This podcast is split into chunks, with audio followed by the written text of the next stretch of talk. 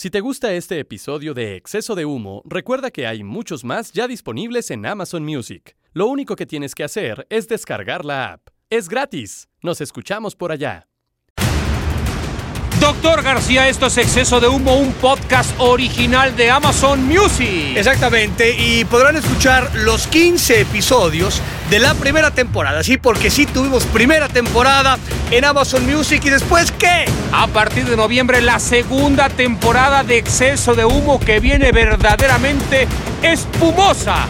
Y solo, sí, solo en Amazon Music. Somos exclusivos de Amazon Music. Ni nos busquen los demás muertos.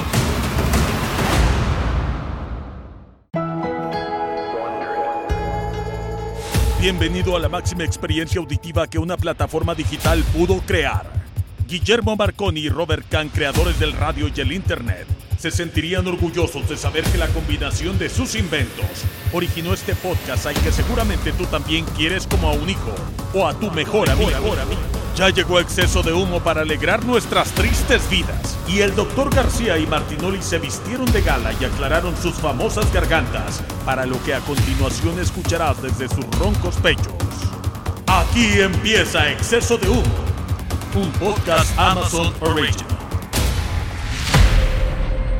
Este podcast contiene lenguaje explícito. Saludos para todos. Hoy otra vez una entrega verdaderamente especial y espectacular. Puede ser una de las históricas, doctor. No, me no sé en dónde podamos terminar. Pero, pero ¿por qué este? O porque sea, parece que el invitado de hoy no solamente sabe de lo que él que se, es, se dedica. Que es la música. Es correcto. O sea, ¿sabe, sabe otras cosas aparte de, de música? Sí. Da la impresión de que sí. Este, ¿de política? No, no lo sé. ¿Social? Bueno, sí, social por sus rolas puede ser. ¿De la sí. Revolución Mexicana? No le preguntamos de eso, doctor. Seguramente no le preguntaremos eh, entonces, de eso. ¿Entonces qué sabe otras cosas? De deportes, wey. doctor. De ah, deportes. De... Y puede saber bastante. No eh. me diga. Sí, señor. Hoy o sea, los... ¿un músico deportivo? Un músico deportivo. O sea, ahora, dígame. Quiero preguntarle a usted, ¿usted es muy fan de algo? Yo soy muy fan de sí, algo. Sí, así que usted de pronto pierde los calzones y dice, a est- estos güeyes soy fan y quiero fotos de, a... de esto. O sea, fa- fan de algún personaje. Sí, sí. Yo le dije, yo soy de Maradona, pero usted sí, de, de... no, yo no. O sea, es que yo, yo tengo mucho más bajo el rasero. Usted es multifan. Yo soy, o sea, sí, yo soy fan, o sea, ya, yo pierdo las nalgas por cualquier cosa. O sea, ¿usted saca fotos con el primer güey que se cruza? El primero, o sea, güey, no mames. A pesar de que sepa que puede ser incómodo para el güey con el que se está cruzando. No, soy muy cuidadoso en esa parte. Ahí sí, ya me conoces, digo, nos ha, nos ha tocado varias veces estar ahí con algún fan. Tú eres, no, pinche mamón, yo soy muy... No, yo no soy mamón, básicamente yo tengo mis gustos muy específicos. Puedo admirar a mucha gente, pero no lo voy a ir a chingar para pero, pedirle o sea, algo. Pero cuando me acerco... Tú sabes, o sea, me acerco con mucha cautela, inclusive hasta pena me da, ¿no? Pues yo recuerdo alguna ocasión, digo, ya que ¿Cómo? usted lo toma, estábamos en Boston o, o, o en Foxboro, ¿no? Que está, en el estadio de los, de los Patriotas de, de los New Patriotas, England. Es correcto. Y este estadio, que ya estaba para ese entonces remodelado, México iba a jugar contra Brasil, un, un partido amistoso. Y el día previo al juego, pues fuimos a hacer unos enlaces y tal. Y resulta que este campo tiene un par de, de campos de entrenamiento cercanos al estadio. Y están a distintas alturas, algo muy raro. Y de pronto... Están bueno, las típicas que se, hay una burbuja ahí por la, así es. por la temperatura en Foxboro, ¿no? Es correcto. Que entran, ¿no? Con, con calefacción y la... Y entonces de pronto fuimos... El clima estaba bueno, era sí, más estaba, o menos... Sí, estaba frescón. Cuando estaba mucho bien. Era octubre. Y llegamos ahí y bueno, pues hicimos los enlaces, la chea. Y de pronto vimos a la distancia cuando íbamos llegando al estadio, que es un pedo llegar a ese estadio porque estás entre el Boste y la chea. Y son calles pequeñas, o sea, no, no, no es muy... Am- No es muy amigable. No, ¿no? Y, no, y queda lejos, o sea, lejos de Queda lejos del, del, del... Nosotros queríamos ir a Harvard, pues dijimos, el estadio Harvard, no, pues la chamba, cabrón. Harvard, las pelotas, porque aparte, pues no vamos a poder conseguir un título ni robado en Santo Domingo. Y la situación es que cuando llegamos, el doctor García vio a la distancia que estaban entrenando en ese entonces los, los Patriotas y vio que venía, este, por ejemplo, estaba Randy Moss, Randy Moss estaba ¿no? el número cincuenta y cuatro, el linebacker sí, Belucci, ¿era Belucci? Be- eh, sí, que fue este M V P del Super sí. Bowl y ya, ya se retiró. Sí, así sí, es. Sí, Belucci, algo, ¿eh? Así creo, algo, no, algo así. Eh, bueno, eh, venían las figuras de los, de, de, de los eh, eh, Patriotas y de pronto, pues digamos, son unos eh, Bruschi. Bruschi. Teddy Bruschi. Teddy Bruschi. Ese güey. Teddy Bruschi. De pronto venía, los pasillos de los estados en Estados Unidos son verdaderamente gigantescos, los, los, los pasillos internos, las entrañas del inmueble, y ese inmueble específicamente tenía unas, eh, una alfombra como de goma justo en medio.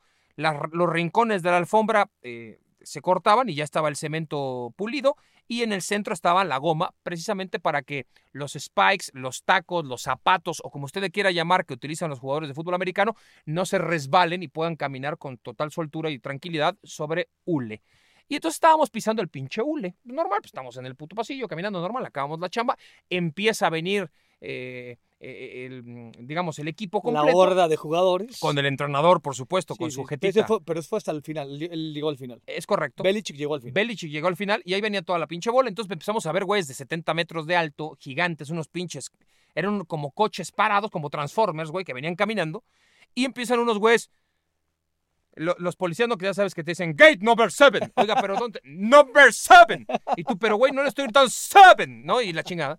Y no entonces, sé contar, güey, no acabé la primaria. Yo, ¿qué puta, pedo? ¿Qué seven este güey? Entonces te empiezan a quitar de la, de, de, del tapete, porque no puedes pisar el tapete cuando ya vienen ellos, porque es su tapete. Sí, sí, claro. Entonces ya pasan. Y empiezas a ver al pinche Moss y la che. Y de pronto el doctor García se empieza a poner como si fuera fanático recalcitrante de los Patriotas. Y el doctor, hay que recordarlo, dejó a los Vaqueros de Dallas para irse con los Seahawks de Seattle medio año, para luego acabar en los Ravens de Baltimore, que no existen. Y, y también ahora, ahí... Ahora, como estoy viendo jugar a Lamar, puta, a ver si no me ando pasando a los Frailes del Tepeyac. Puede ser, o, lo, o los Bengals, siempre o, tendrá o, gente o ahí. O los Chiefs, ¿no? Los Chiefs, no, los Chiefs ya lugar, está saguito. Es un lugar común. Eh, en este momento... Saguito que cree que se juega con, con caballo. El los Chiefs van a ser los próximos Patriotas, doctor, ¿no? Todo mundo va a ser mágicamente sí, sí, de los sí, Chiefs, sí, cuando antes sí. no los pelaba ni más. De acuerdo. Pasa, y entonces el doctor García empieza a ver a distancia un tipo de uno noventa, pelo impecable, un artista, y era Tom Brady. Y el pinche doctor se empieza a poner, pero verdaderamente como si fuera un colegial, ¿no? Un güey de quince años que empieza a observar al, al artista de moda y lo y nervioso y dice, quiero mi foto, quiero mi foto y mi autógrafo con Tom Brady. Y se empieza, se le no empiezan a caer los calzones. No me ayudaste nada ahí, güey. Yo te dije, pues tú pídasela, cabrón, te pones y yo te saco la foto. Yo no voy a ir a pedirle la foto por ti, pendejo. Y de pronto vea y dice, mister Brady, mister Brady ni lo peló, cabrón. O sea, mister Brady pasó, güey, le cayeron cuatro guaruras, le dijeron, sácate la chingada, que no pises el tapete, güey. Y se fue a la mierda. Y el pinche doctor se quedó como si se lo hubiera ido, no sé, cabrón, como, no sé.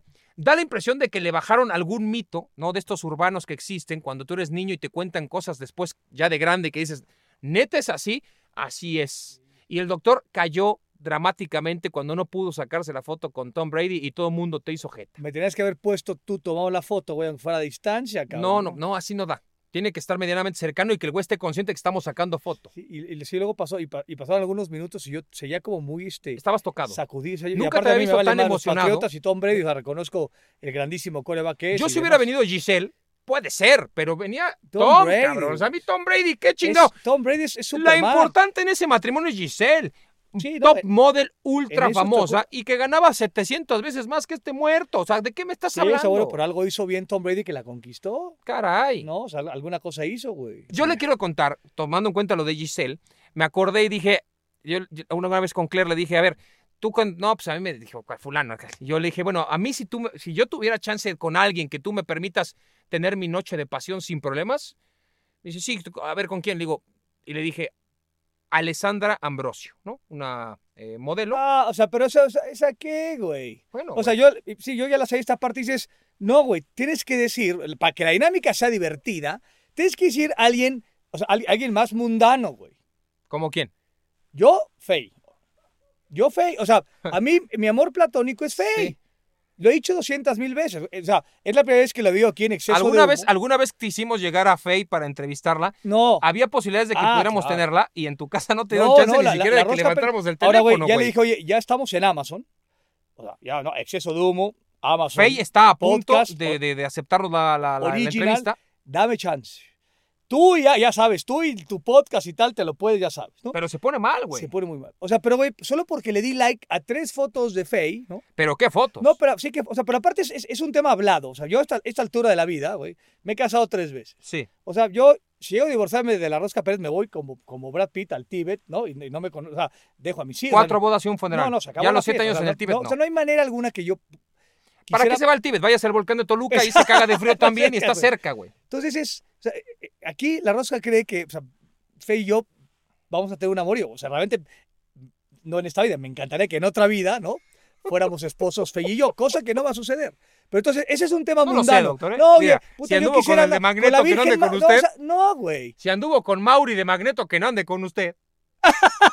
La verdad, digo, guardando proporciones. Pero bueno, no, no, no, o sea, pinche tema. No, güey. No, tienes que decir... Tienes que decir... No, te dije, pero... Espérate, no, güey, Alejandra Ambrosio no funciona. Déjame acabar con Alessandra Ambrosio. ¿Por qué esa mami no sabe ni quién eres, cabrón? Espérame, cabrón, no... Y bueno, y tampoco Fake sabe mucho de ti. No, no, pendejo, pero se le oye, bueno. Sí, jugué fútbol en los Pumas. A ver, espérame, güey. Acá era mi, era mi, mi historia, sí, ¿no? Sí, perdóname, pero... Estoy, estoy, entonces, usted Alejandra... con Fake, con Fake y con la rosca arréglese, cabrón, ¿no? A ver quién chingó convence a quién. Alessandra Ambrosio. Alessandra Ambrosio, una top model tipo no. Giselle Bündchen, porque no, estamos no, hablando no, no, de Giselle. No, es, es, es, ¿no? es hermosísima. Adriana Lima y Alessandra Ambrosio junto, eran tres, eh, digamos... banderas Ángeles del modelaje, de Victoria, sí, sí, del modelaje no? de Brasil, sudamericano sí. y mundial. O sea, estamos hablando Eran de... Eran las de, modelos. Las modelos. O sea, después de Claudia Schiffer y, y Crawford y tal. Sí, y, otra y, generación. ¿No? Y, y Tyra Banks y Naomi, Naomi Campbell, Campbell. Tal. Este era otro grupo, ¿no? Valeria Mazza después también estuvo. O sea, este era como que durante, durante mucho tiempo fueron las top models más, más importantes del mundo cuando todavía, este, digamos, este tipo de situaciones se generaba muchísima, muchísima plata, ¿no? Entonces yo dije a Alessandra Ambrosio, pues por decir, pues esa mujer es pues, un estilo de mujer que me gusta mucho y tal, vez. Pero bueno, fue porque, cabrón, si le digo el, la vecina del noveno del piso, güey, ¿sabes cuándo? No, no, no, me no, mete no. una puta cachetada y se acabó la historia, pendejo, no se puede. Y se acabaron las dinámicas familiares. Obvio, güey, no hay dinámica. Entonces tiramos, no sé, ella creo que me habrá dicho Guardiola. Yo, qué chingado sé, güey. Le dije, ah, pues sí, Pep, pues está más fácil que un día yo pueda con Pep que tú, ¿no? Pues, no sé, por lo que cual, me dedico, güey. No sé, un día me lo cruzo y ahí le digo, te pro... quiero romper los labios. ¿Qué le digo? Es más probable. Pues sí, güey, entonces, no seas pendejo. Entonces el tema es que Alessandra Ambrosio. Pues pasó, un día nos platicamos, acabó. Un día hizo una publicidad para una tienda departamental en México. Yo me acuerdo, iba, a la, iba yo iba al pinche de, al centro comercial nada más para ver, o sea, una pendejada. Entonces un día, mundial, final, Argentina contra Alemania, Río de Janeiro. Maracaná. Nosotros tenemos siempre un teléfono en la posición de comentaristas. A diez metros de nosotros, de pronto, mocos. ¿Quién? Alessandra Ambrosio. Dije, no mames, güey. Las pelotas. En el palco V I P, abajito. Así sí, es. Sí, sí. Marqué a México. Le digo a Claire, oye, sí, qué pedo. ¿Te acuerdas que hace años? Sí, sí, qué pedo, sí.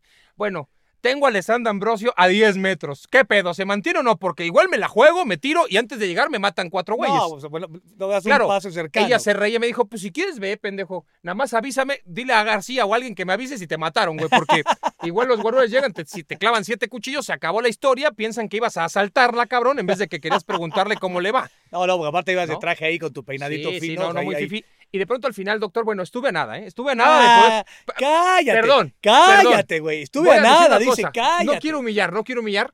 Por supuesto que no me acerqué.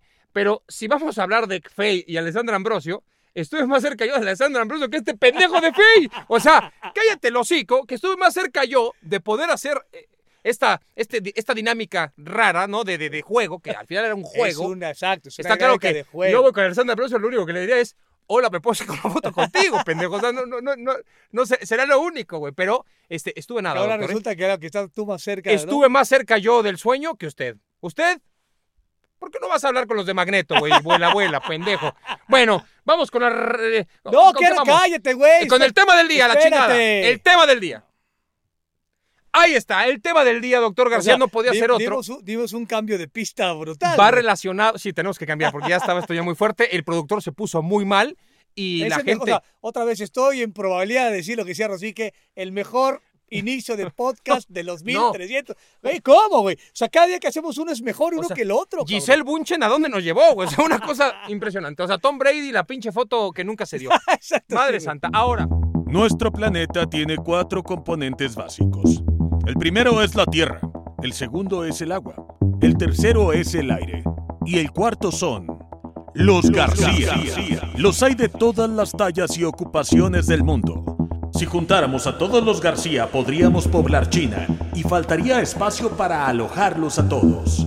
Y como son un chingo, es lógico que existan muchos García que destacan. El deporte, la poesía, la literatura, la música, la escultura, el cine. Hoy rendiremos homenaje a todos ellos. Y el tema central de Exceso de Humo serán los García.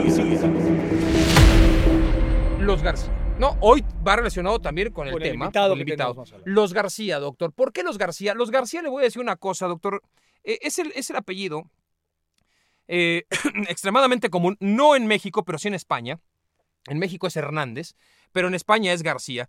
Hay, eh, García, en este en caso... España es el apellido más, más común, común. Más común. Okay. Donde más Garcías hay por población es México. El apellido más común en México es Hernández, pero el apellido más común de origen, ¿no? Es en España, es García. Y García Ay es el número cuarenta y siete del mundo. O sea, somos el apellido cuarenta y siete más común del mundo. Sí, el más común es un apellido, no puede ser de otra manera. Eh, o era de la India o era de China, y en este caso es el Guang. Guang. Guang es el número uno, doctor. No. Hay más de ciento siete millones de personas que tienen el apellido Guang. Ande pues. García, número cuarenta y siete del mundo, el que más prevalece en México, el que más densidad tiene de población que se apellida así en España, es, en este caso, once millones de personas. En el mundo, doctor, se apellidan García. Ahora, habemos once millones de personas. once millones de García. Cuánta razón tenía mi señora madre, ¿no? En, en que siempre quiso, digo, pongamos primero el postigo. Es más, mi mamá le agradecía porque todo el mundo me decía Luis García, ¿no? Así es. Ahora ya soy doctor, pero antes era pues Luis García. Y el único sí. personaje que me decía, que le decía de la chingada aparte, era ¿quién lo decía? Faitelson. Decía Luis García Póstigo, ¿no? Póstigo. En vez de postigo, decía Póstigo. Bueno, tenía un tema de hebreo sí, ahí sí, metido. Sí, exacto. Entonces, pues, seguramente... Pero me acuerdo que mi mamá decía, puta... Por favor, dile a David Faitelson, ¿no? Este, que no se dice Alemania. No, no. Ah, no, ¿cómo, cómo? cómo? No, pero me confundí. Sí, que, que Alemania no abrazo lleva ñ, güey, que sí. es con N, él le decía, ¿no? Alemania, ¿no? Era Alemania. Pero, pero ¿cómo decía el, el Lokomotiv? ¿Cómo decía el Lokomotiv? ¿Cómo decía el de Lokomotiv? Eh, eh, Lokomotiv. Y luego ya es cualquier mamada, llegas a Rusia y te dicen, ¿y eso qué es? No, el Lokomotiv. De, nosotros decimos sí, Lokomotiv pues, y él decía, sí, no, no. Lokomotiv. Yo no sé de dónde chingados sacó que era el Lokomotiv. No sé si tenía en, en, en Ashkelon tenía algún pinche vecino ruso, pero no tengo ni puta idea de dónde sacó. En algún kibutz le pusieron un dinero. No sé, no sé, no sé, pero bueno, abrazo grande para Faitelson. Pero, pero yo decía, por favor, agradecele a, a David, porque es el único, es el único que dice tus dos apellidos. Póstigo. Como si, aparte, como si Postigo fuera cabrón de la, cor, de, de la Corcuera tercero. Aunque Postigo, búscame Postigo. Ahora, ahora le busco, doctor, estoy este buscando antes de que Postigo, se me acabe el pinche internet. Que aparte lo, lo de Postigo, el Postigo es esta, esta pequeña ventanita. Que, ah, caray, ¿cuál? Que, que, que está arriba de las puertas, estas puertas antiguas. Sí, doctor. Donde había una pequeña ventanita que estaba como en un cuadriculado, ¿no? Que inclusive había gente que se podía asomar por ahí. Eso se conoce como el postigo, ¿no?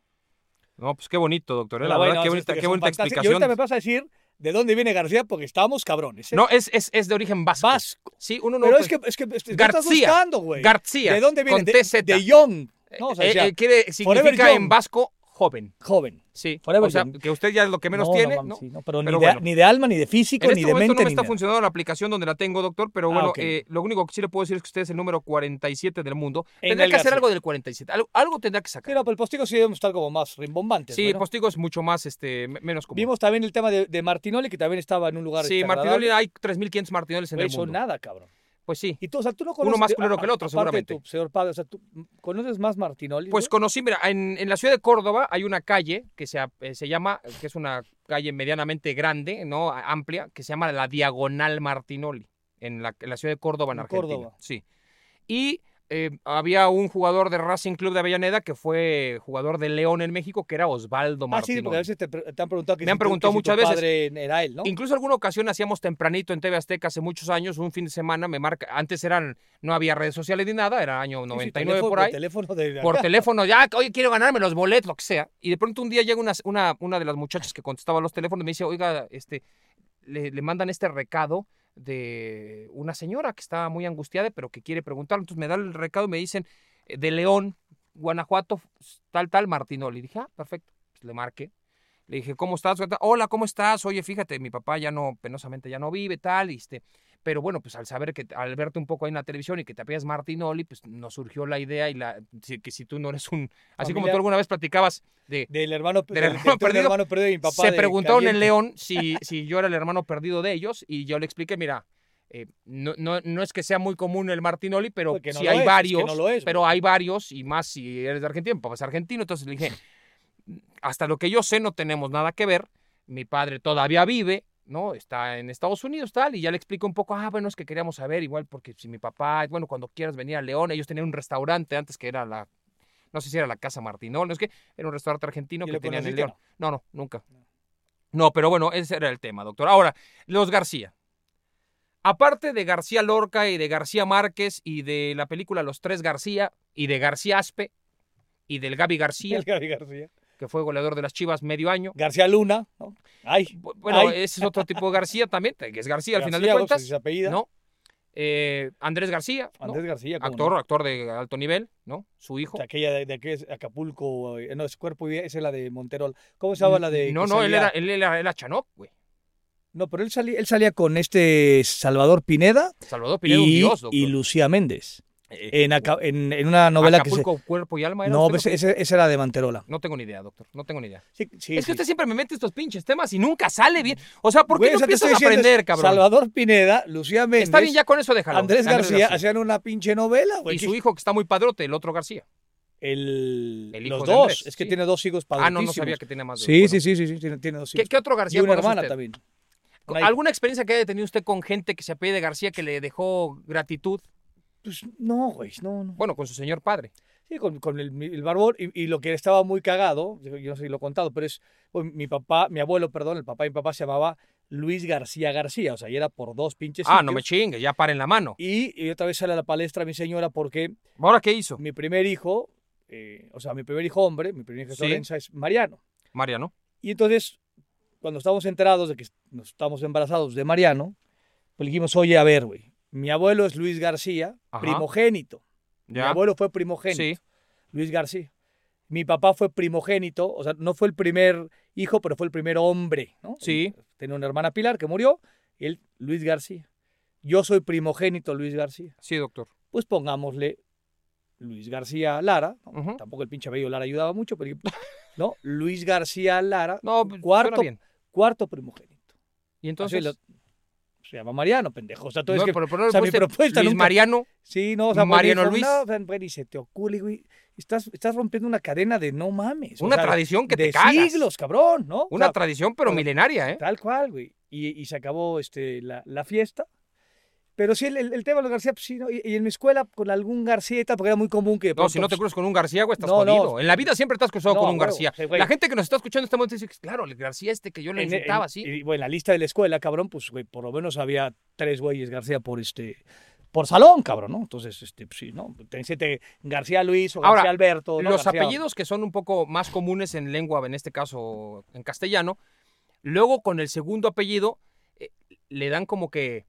El, el, el cachete, ¿no? Como para hacer la diferenciación, ¿no? ¿Pero cómo? Es decir, por ejemplo, Alvarito, que trabaja con nosotros, es López, López Sordo. O sea, como que le ponen el otro apellido para primero o sea, hacerlo una... Un... Como pegado, o sea, en vez de López no, pues, Sordo. Sí, podrían hacerlo, podrían hacerlo este, pegado, ¿no? Eh, pero... O sea, pero se apellida López Vázquez el güey y se puso no, López Sordo. No, no, no, es López Sordo. Pero ah. lo que me refiero es que lo conoces no como Álvaro López, es Álvaro López, López Sordo. Sordo. O sea, ah, sí, o sea, que se utilizan los dos apellidos. Es pero, como el muerto de García Toraño. Pero, es pero, pero son los menos, güey, ¿no? Sí, pero o lo sea, utilizan tienes... mucho primero porque en la escuela es para diferenciar. Ah, ah eso O sea, sí. vas con, a ver, este... En México, Wilson. Pues Wilson va a haber uno, güey. No, no creo. O sea, sí, estás sí. en Estados Unidos va a haber cuatro, pero aquí hay uno. Entonces, yo, por ejemplo, de Martinoli venía después de los Martínez. Pues sí, Era o sea, Martínez y luego sí. se llega Martinoli, pero Sincho. No había un Martini, cabrón. Sí, sí. ¿No? Ah, ya, ok. Y, y a ti nunca, nunca te dijeron Martinoli Curi, güey. O sea, no, no. O sea, no, no, o sea, Martinoli, cabrón. No, no, no, no, no, no, no me decían, pero, pero. Sí. Me decían de todo, hijo de puta, tal, pero no sí, me decían sí, sí, Martinoli sí, Curi. No, no por tus dos apellidos. Es correcto, cabrón. Me decían cualquier otra barbaridad. Pero el hecho es, a lo que me voy, por ejemplo, tu hija es. Eh, García Hegevich. García Hegevich, ¿qué es ese pinche apellido? Este? Ahí ya le das como un toma de no, mañana. Ah, cabrón, no, ¿esta es política? No, no, no, ah, no. ¿Tiene un despacho de abogacía? O sea, ¿qué pedo? ¿Sí me entiendes? O sea, es como, sí, sí, que, como que, que le dan el, el otro toque. El abuelo es fiscal, o sea, que sí, puede fiscalista. Pero sí, sí, sí ahí, ahí sí logramos levantar. Tú eres García ¿no? Postigo. El otro es García Aspe.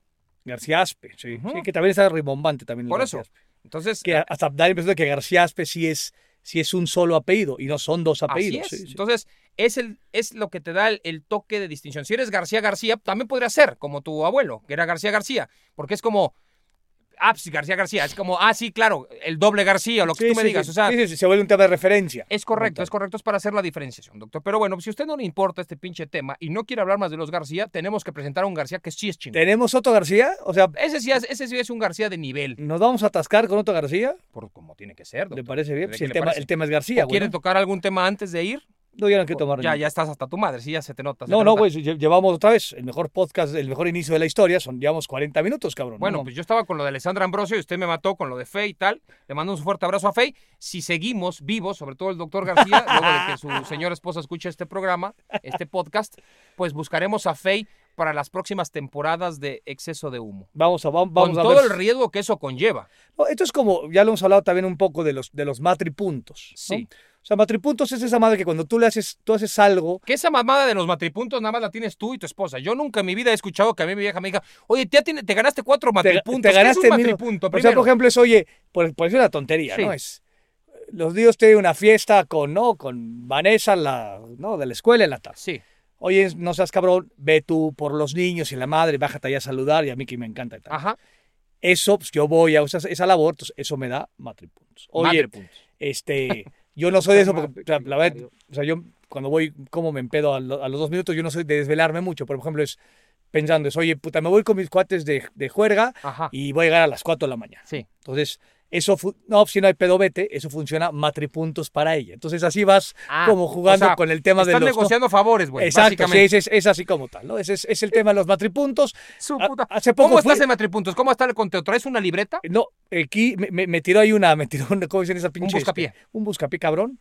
Eh, no, estaban sus amigas en la casa y la madre y tal, hoy vente acá, no, le dije, no, no hay forma, cabrón, no, o sea, no hay manera, yo, no, o sea, tú con tus amigas, feliz, la chica, yo hago así, no, están desde la ventana, cabrón, desde la cortina, sí, sí. Y me, sales en calzones, me pongo para que mi nadie pinche pijama, exactamente, sí. Y, no, no, pues esto te da matripuntos, entonces creo que estoy en cuenta, bueno, cumplió años y le di un buen regalo, entonces mis matripuntos, sale matado, ¿hay conteo de matripuntos o solamente ah, es, no, no, no. Te voy cuando... contando los chiles no, y ya no. medio sé? Cuando hay un evento así, este, de, que se necesita un tema de favor el uno hacia el ya. otro, ahí aparece la jalada esta de los matripuntos, no se lleva un conteo, no mames, yo debería tener, güey, yo debería ser el pinche banco de Banco de, de Banco of América, banco cabrón, nacional no, de matripuntos. Puta madre. Wey, no, este pendejo, no, no, por eso digo que es el mejor. O sea, no, ya no pongamos al invitado. ¿Ya para qué, no, para qué no, ponemos no, al invitado? No, no, no, no. No, el invitado es muy importante. ¿Ya para qué chingado ponemos al invitado? Cabrón, si no nos llenamos la hora y media que nos pide ah, Amazon, cabrón. Ok, tiene muy que bien. Ser así. Venga, pues. Y luego quizás hasta dos horas van a no, pedir. No, puta, pero también hay que empezar a mejorar el contrato. Bueno, eh, estamos en Exceso de Humo con el invitado. Él es un compositor que quizás saltó a la fama arriesgándose con un dueto que inició remando contracorriente. Su talento musical ha logrado que en el medio se le considere como el Rey Midas, que convierte en oro todo lo que toca. Tiene además una voz privilegiada y única que igual transmite tristeza que alegría. Cantante, compositor, productor musical. Conoce la industria en todas sus facetas y por si fuera poco... También es un García. O sea que hoy Exceso de Humo se transforma en Exceso de Garcías para darle una calurosa bienvenida. Ahí está, doctor García. Tenemos un invitado verdaderamente de lujo, sublime, supremo. Es cantante, es autor, es productor, es generador. Bueno, no, este no es astronauta de milagro, cabrón. Y aparte, lo más valioso, Sapeda García, ¿no? Sapeda García. Bueno, estamos pues, con el tema. Estamos no podía con el tema de García. Es de los García rimbombantes. Habemos otros que jalemos, jalamos la pinche cuerda para abajo. Pero mi querísimo eh, Leonel, Leonel García, muchísimas gracias, ¿no?, por estar aquí en, en esta locura, en Exceso de Humo. Muchas gracias por, como decíamos, perder tu tiempo con este par de güeyes. Gracias. Es un placer, la mejor manera de perder el tiempo. Gracias, Cristian, Luis. Muchas gracias por tenerme aquí. Un placer. Oye, Leonel, estábamos hablando de los García y tú eres uno de los García destacados. El muerto del doctor García, que no existe, que fue un, un delantero ahí de medio pelo que, que estuvo en una época endeble del fútbol mexicano y que alcanzó medio a sacar un poco la cabeza. Pero, ¿tú te acuerdas de, de algún García que, que cuando tú no eras famoso te, te, te generaba eh, gusto escucharlo, verlo, leerlo, oírlo? Puede ser incluso hasta un vecino tuyo o algún primo que digas, este güey era un chingón. Cuando yo era niño, este era un García que hoy me acuerdo que me marcó mucho. Yo tenía una, un, un vecino que se apellidaba García Robles, de poca madre, un güey chingón, su familia, su padre, gente buena, eh, eh, honrada, eh, que te, te entregaban, eh, yo los iba a ver todas las navidades antes de la cena de mi casa. Yo iba dos cuadras después de la casa de mi abuela a ver a estos García. ¿Tú qué García recuerdas? Bueno, hay varios Garcías, unos muy cercanos que sí eran como vecinos. Mi mejor amigo de la infancia ahí en Tacubaya, donde yo crecí en condominio, donde crecí ahí en Puente de la Morena, aquí en la Ciudad de México, se llamaba Germán García Arias. Éramos, éramos también de los, de los García. Él era de Guadalajara, se mudó con su mamá y su hermano a vivir ahí y fue como mi amigo toda la vida, que me hacía el paro para, para el trompo y todo. Este, era súper cool. Eh, todavía lo veo de repente, ya, ya con sus hijas grandes, vienen acá de repente a los cumpleaños y, y me da mucho gusto que pues que lejanamente éramos como no parientes, pero pues ¿cuántos, cuántos parientes tenemos los García en el mundo? Muchísimos, pero además este, don, don García Márquez, como te decía hace un rato, pues de mis lecturas, de mis primeras lecturas de un, de un García también, y este, y pues cómo no, el comercial de la bombita de Andrés García fue claro, muy... sí, claro, sí. ¿Cómo sí, nos don, marcó la vida, no? Don no, Andrés. a todos, a todos, había un comercial maravilloso y este... de un producto maravilloso y nunca lo voy a olvidar, la verdad. De hecho, el doctor creo que lo llegué a usar porque también llegó a... No, también, no, no, no. ¿No? Yo, yo tuve mi, mi, mi vínculo con Pelé, con Pelé. Ah, te, con Pelé, la, claro. La pastillita azul, no, no necesitamos varilla, ni mucho menos sí. Era la pastillita azul, güey. Oye, más oye, fácil, Leonel, menos doloroso. Eh, claro, exactamente. Menos invasivo, mi Leonel. Menos qué, invasivo. ¿No? ¿De dónde te surge el gusto por la música? ¿Quién escuchabas de niño? ¿Qué escuchaban en tu casa? ¿Qué escuchabas en el barrio? ¿Con qué, qué influencia tenías en ese aspecto? Estuvo muy chido porque cuando era yo chavito había un montón de influencias este, muy disímbolas y unas como muy nice y otras muy, muy así de plano del barrio, y estaba bien chido. Mis papás oían por alguna razón, porque los dos son de Tampico, pero por alguna razón oían música en inglés. Mi mamá le tocó vivir un tiempo en, en California porque mi abuela se la llevó para allá cuando estuvo trabajando un tiempo allá y luego se volvieron para acá.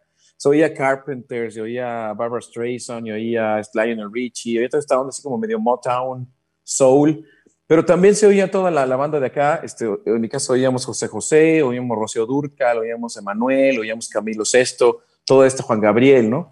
Y mi papá le tocó en Tampico conocer un amigo también americano, entonces tuvo una banda de rock que tocaba en la música de, de Jimi Hendrix, la música de Eric Clapton, la música de toda esta movida del rock setentero. Entonces oíamos como rock y música en inglés y también todo lo que estaba pasando en español, y mis vecinos pues ponían, ya sabes, todo lo que estaba ahí, Hombres G, Mecano, Miguel Bosé, desde Timbiriche, ¿no? Habíamos, entonces como que mi, mi, mi mundo musical era muy variado, de, de muchos diferentes este, lugares, desde la onda más rockera hasta la onda más vocal, hasta la onda más pop, y, y mis papás cantaban bien bonito los dos, todavía cantan, este, ya, ya están grandes y ya no quieren, pero todavía cantan muy bien. Este, y de ahí pues verlos en la casa cantando ahí en el sillón, las bohemias, ellos saben como el alma de la fiesta, los clásicos que cántense una canción, ahí ustedes cantan bien bonito, y hasta las cinco de la mañana las borracheras, todos los fines de semana. Este, yo como les digo, yo, yo aprendí música abajo, durmiendo abajo de la silla de mis papás, así en las fiestas, ahí es donde me enamoré de la música. ¿Y, y cuándo, digamos, se da tu, tu vínculo ya de, de forma como más seria, ¿no?, al al tema de, de la música? Y nosotros dos que, que no tenemos, ¿no? Eh, lo hemos, hemos tenido... Cada día tenemos más idea porque hemos entrevistado, Leonel, a muchos artistas. Sí, pues, digamos, los futbolistas no nos hablan porque los criticamos, entonces estamos entrando al gremio musical, ¿no? Ya, vamos con ustedes, güey, hasta que nos odien. Sí, en diez minutos vamos... En diez minutos, güey, nos van a mandar a la chingada también la gente musical. Aprovechamos esta primera y última entrevista contigo, güey, para que nos sueltes la neta y luego ya nos mandes a la chingada. Venga. Oye, Leonel, o sea, esta parte artística, ¿no? Eh, tuya es, viene de esencia, se desarrolla, dices, puta madre, o sea, si, si es por aquí, es, es fácil entender, ¿no? Digamos, esta parte que este güey y yo no podemos comprender porque, ¿no? Penosamente esa parte nunca la, nunca la desarrollamos ni la trabajamos. Esa se trae de natura, de gen, y luego la, la desarrollas cuando te das cuenta que dices, puta madre, yo tengo que ir por este camino porque esto es lo, lo que sé hacer, mi esencia. Sí, la verdad es que no, no, es tan, no es tan diferente. Yo sí creo, yo sí creo que, por ejemplo, tú como futbolista que fuiste de los, de los que se fue a Europa y que tantos orgullos nos dio, sabes que hay un momento donde sí dices, ok, yo tengo que tener una personalidad. O sea, sí hay quien me inspira y quien me gusta y a quien me gustaría seguir y a quien me quiero parecer, pero quiero tener mi propio estilo, digamos, mi propio lenguaje. Entonces empiezas como primero admirando, ¿no? Siempre ese es el principio de todo, la admiración por... por tus padres, la admiración por cantantes que te gustan, y luego empiezas a preguntarte, bueno, ¿y yo cómo juego, no? O sea, ¿yo cómo escribo? ¿Yo cómo, yo qué quiero, qué quiero decir? Y entonces empieza la parte de la composición, que para mí eso es lo más apasionante, cómo contar las historias de lo que te está pasando, porque al fin de cuentas todas las canciones son como repeticiones de, de los mismos temas, ¿no? O sea, como que no hay nada nuevo bajo el sol, ese, el amor, la libertad, el dolor, la tristeza, siempre es como lo mismo. Pero bajo la óptica personal de cada compositor es donde toma un, un, una, un cáliz diferente, y, y por eso es muy bonito cuando empiezas a hacer tus primeras cancioncitas para ver cómo te oyes cantando algo que tú escribiste y no, no un cover, no, no algo que alguien más ya hizo, sino en tu estilo. Entonces empecé como a los catorce a componer con un amigo en la escuela, me acuerdo, Y por ahí de los diecisiete nos empezaron a grabar canciones, así de que alguien las oía y decía, oye, ¿esa canción qué, de quién es? No, pues la hicimos nosotros. A ver, vénganse, chavitos, vamos a, vamos a grabarla porque se la quiero proponer a, por ejemplo, Ernesto D'Alessio, que fue el primer artista que nos grabó alguna vez, hace muchos años. Y, y grabó esta canción, después Jan, otro artista también, que en ese entonces me cortaba en una telenovela, iba a sacar un disco, nos grabó una canción. Y ahí como que nos dimos cuenta, dijimos, ah, caray, este... Este, esta cosa que nos gusta hacer por hobby, que nos ocupa todo el tiempo, que nos divierte, también puede ser una forma de vida, ¿no? También puede pagar y nos podemos dedicar al cien a esto. O sea, no tenemos que hacer otra cosa. Y, y, y fue una, un descubrimiento muy, muy padre, saber que te puedes dedicar a lo que amabas hacer. Y desde entonces, pues ya nos soltamos. Mi amigo sigue también haciendo música todavía para... Eso te decir, y, y este amigo que, este, o sea, dejaron de componer juntos, cada quien agarró camino y tal, ¿o qué? Sí, tuvimos un, una discordancia porque cuando una vez me dijo, ok, esto es padrísimo, ya nos van a pagar y todo, pero es que como compusimos en mi casa, tienes que pagar este, pues, la luz y las, las plumas. Los, y, los insumos. Y los insumos, y entonces mandé a la chingada y entonces ya no compusimos más. Este, le, le compraste unos bolígrafos y está ahí, no te vas. Ahí tienes tu cassette y ahí nos vemos. Y entonces, este, mal influenciado seguramente, pues éramos chavitos, alguien le dijo eso. Y entonces como que nos peleamos, pero nunca dejamos de ser amigos, o sea, inclusive acabamos de viajar juntos hace dos días, me, me acompañó un asunto que, que somos muy buenos amigos de toda la vida, pero dejamos de componer y él encontró como su camino en el mundo de las telenovelas, eh, lleva haciendo muchos, muchos años eh, incidentales y música para telenovelas y le va bastante bien. Sí, porque es una cosa que cuando te atrapa ya no te suelta, la música te enamora. Yo creo que conozco muy poca gente que se ha... que se ha dejado de dedicar a la música. O sea, conozco mucha que se empieza de, a, a dedicar, ya sea como ingeniero de luz, como ingeniero de sonido, como músico arriba del escenario, pero muy pocas lo abandonan porque es muy bonito, la verdad. Es un medio muy padre. El, el tema de los instrumentos, ¿tú, ¿tú qué le recomiendas a alguien que tiene ganas de empezar y que es joven y que de pronto tiene esta, estas mismas inquietudes que te surgieron a ti, pero que piensa que es un mundo, ya sabes, difícil, complicado, competitivo, lleno de grillos, de vicios, de excesos, uh-huh. de todo lo que puede ser verdad o no, pero que siempre sí. surge cuando se habla de esto?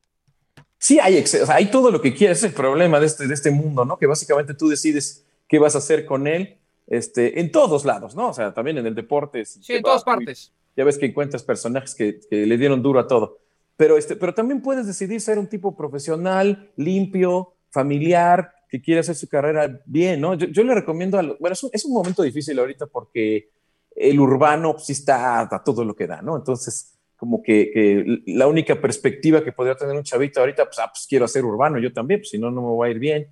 Pero yo, como cantautor, lo que le recomendaría a un chavito es, cómprate un instrumento, aprende a tocarlo y aprende a escribir tus canciones. Yo creo que eso es lo que te va a dar eh, entrada de muchas formas, porque te puede dar entrada como compositor, te puede dar entrada para trabajar con un productor, te puede dar entrada ya como artista tú mismo. Eh, creo que el ser autosustentable, ¿no? Es decir, sé tocar, sé cantar, sé componer y, y, y tengo muchos ángulos por donde empezar en este negocio. Oye, Leonel, los que fuimos a clases de música en, en primaria y en secundaria Mira, y que tocábamos la, la, pin- la flauta, la flauta como pinches vendedores de camote, ¿tenemos sí. eh, futuro o no?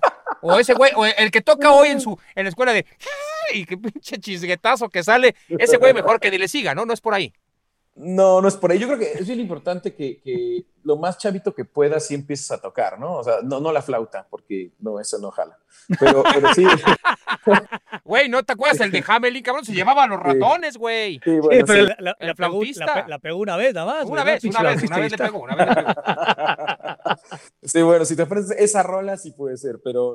Sí, la verdad es que no, las clases de música en México no necesariamente son tan, tan, nuestro sistema educativo, digamos, en las escuelas no, no, no es muy este, fructífero. Yo, yo creo que dentro de las escuelas lo mejor que puede haber es, es, son los grupos, estos tipos estudiantinas, estos grupos, ¿no? Ahí sí puedes aprender a tocar algo, puedes aprender a cantar, eh, y de ahí te tienes que seguir tú en tu casa, tocando todos los días, eh, hacerte tu bandita con tus amigos, eso es un muy buen camino también, empezar a hacer como tu grupo, tu, tu banda de rock o tu dueto con otro cuate, eh, y tocar diario. Yo creo que esto es algo, tenía un libro muy bueno de Malcolm Gladwell que, que seguramente lo han leído y si no, este, ahí chequen lo que se llama, eh, creo que es el de...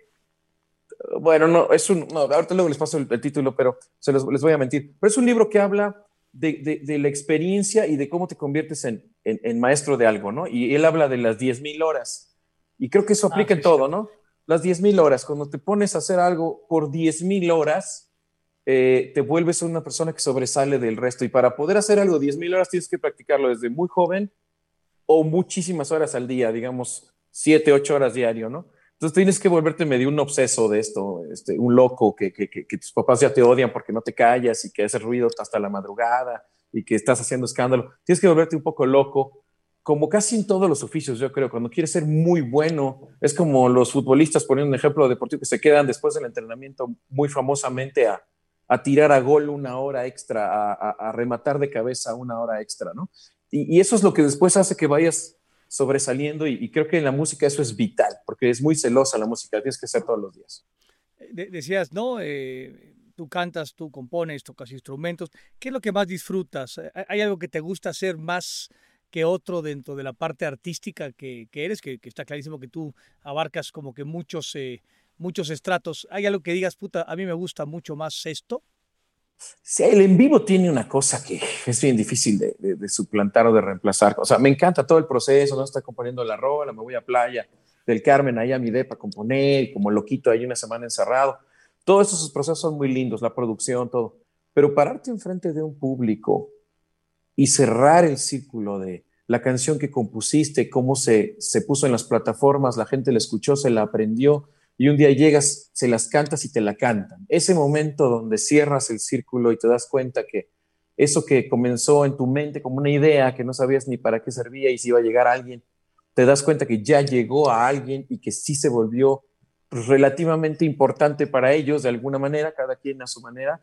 Eh, es, es increíble, la verdad es, es muy, muy bonito eh, poder sentir que se cierra el círculo y que lo que hiciste valió la pena y ya está inmerso en la vida de, de, de alguien. Alguien ya está viviendo tu rola como suya, y, y por eso el en vivo es una maravilla, es una maravilla.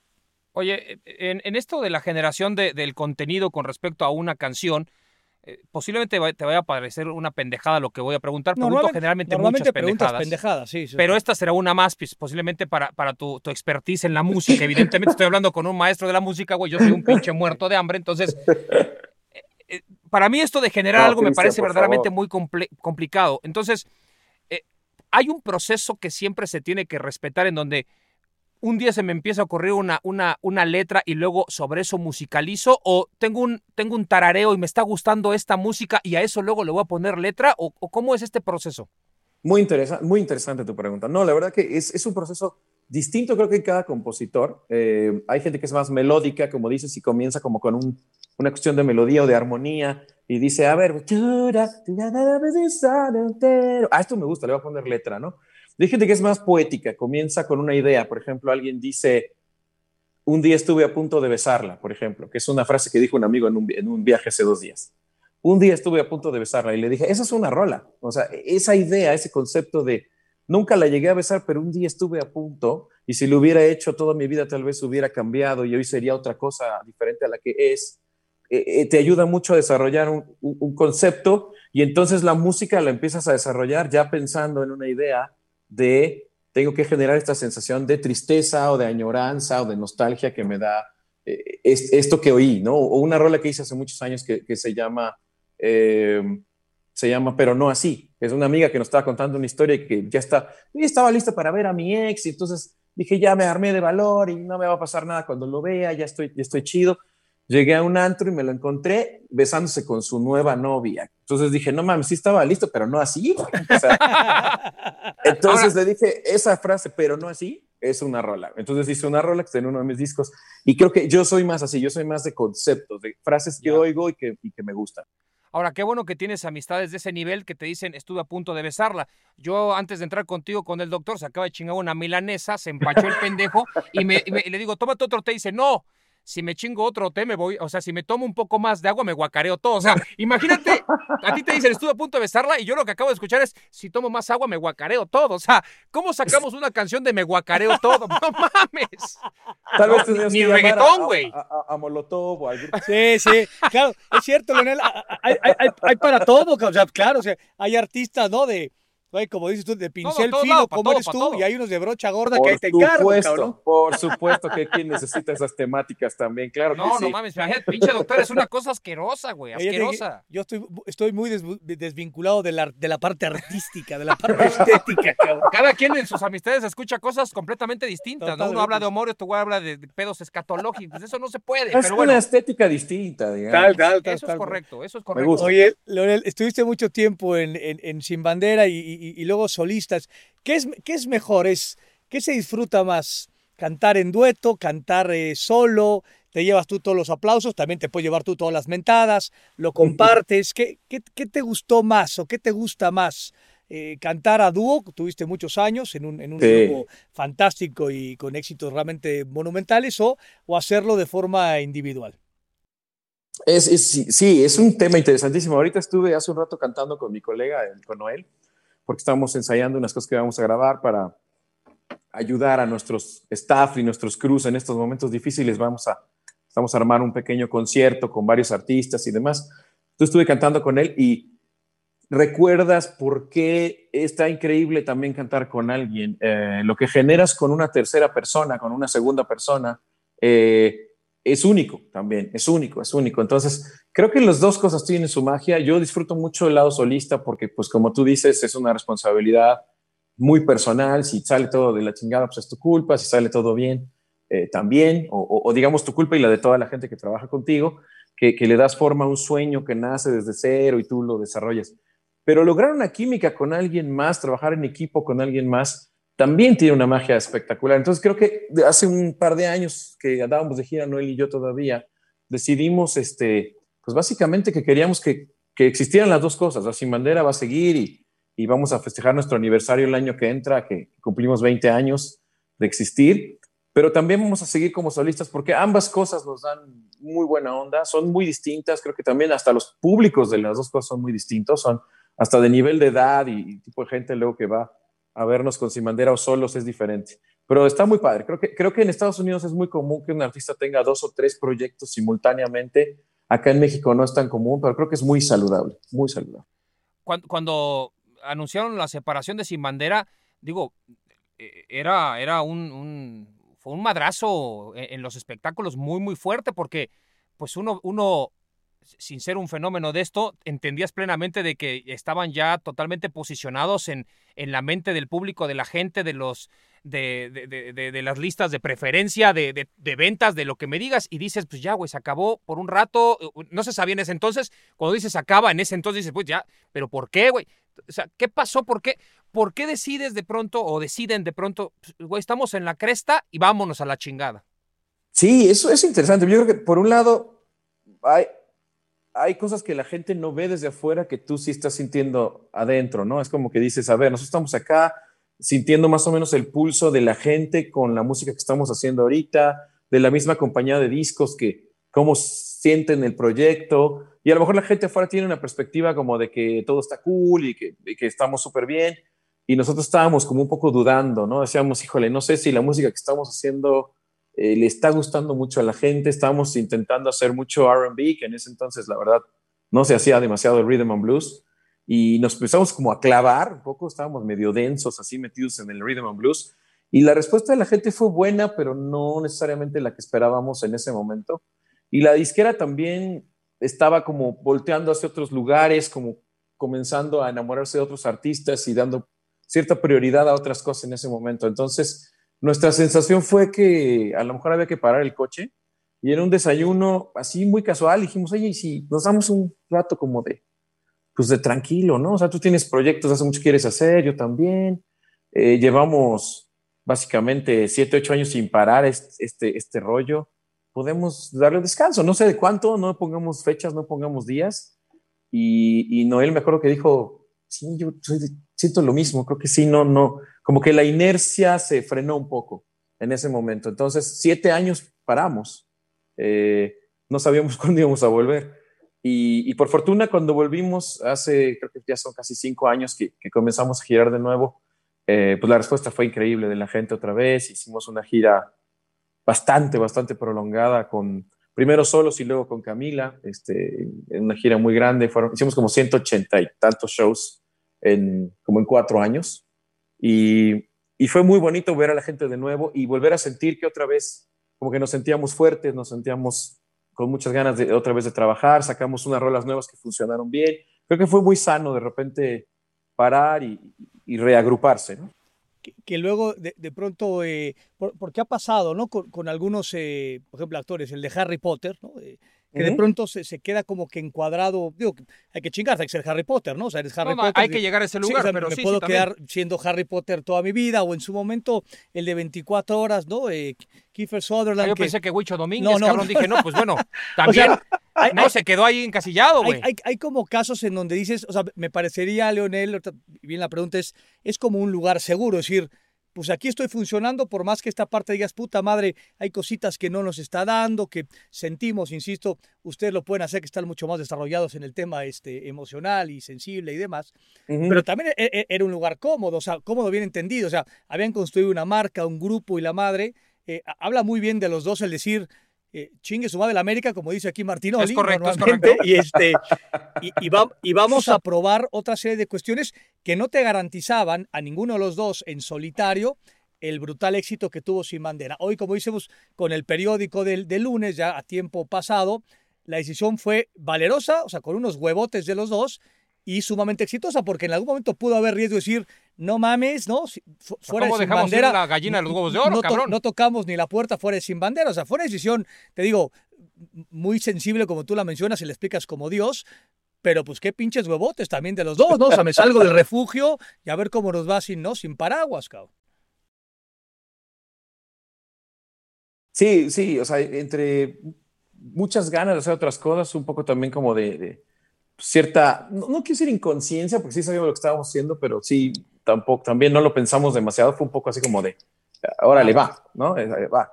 Porque, porque creo que nosotros nunca nos ha gustado la idea de que, de que nos vean como un artista del pasado, ¿no? Un artista que, ah, pues sí estaba bien chido en los ochentas y pues, lo, lo voy a ver porque pues, sigue cantando las mismas rolas de los ochentas y se pinta el pelo igual, todavía trae, trae tenis todavía, o sea, se, se ve como, ya se operó, ¿no? Entonces, se ve como joven.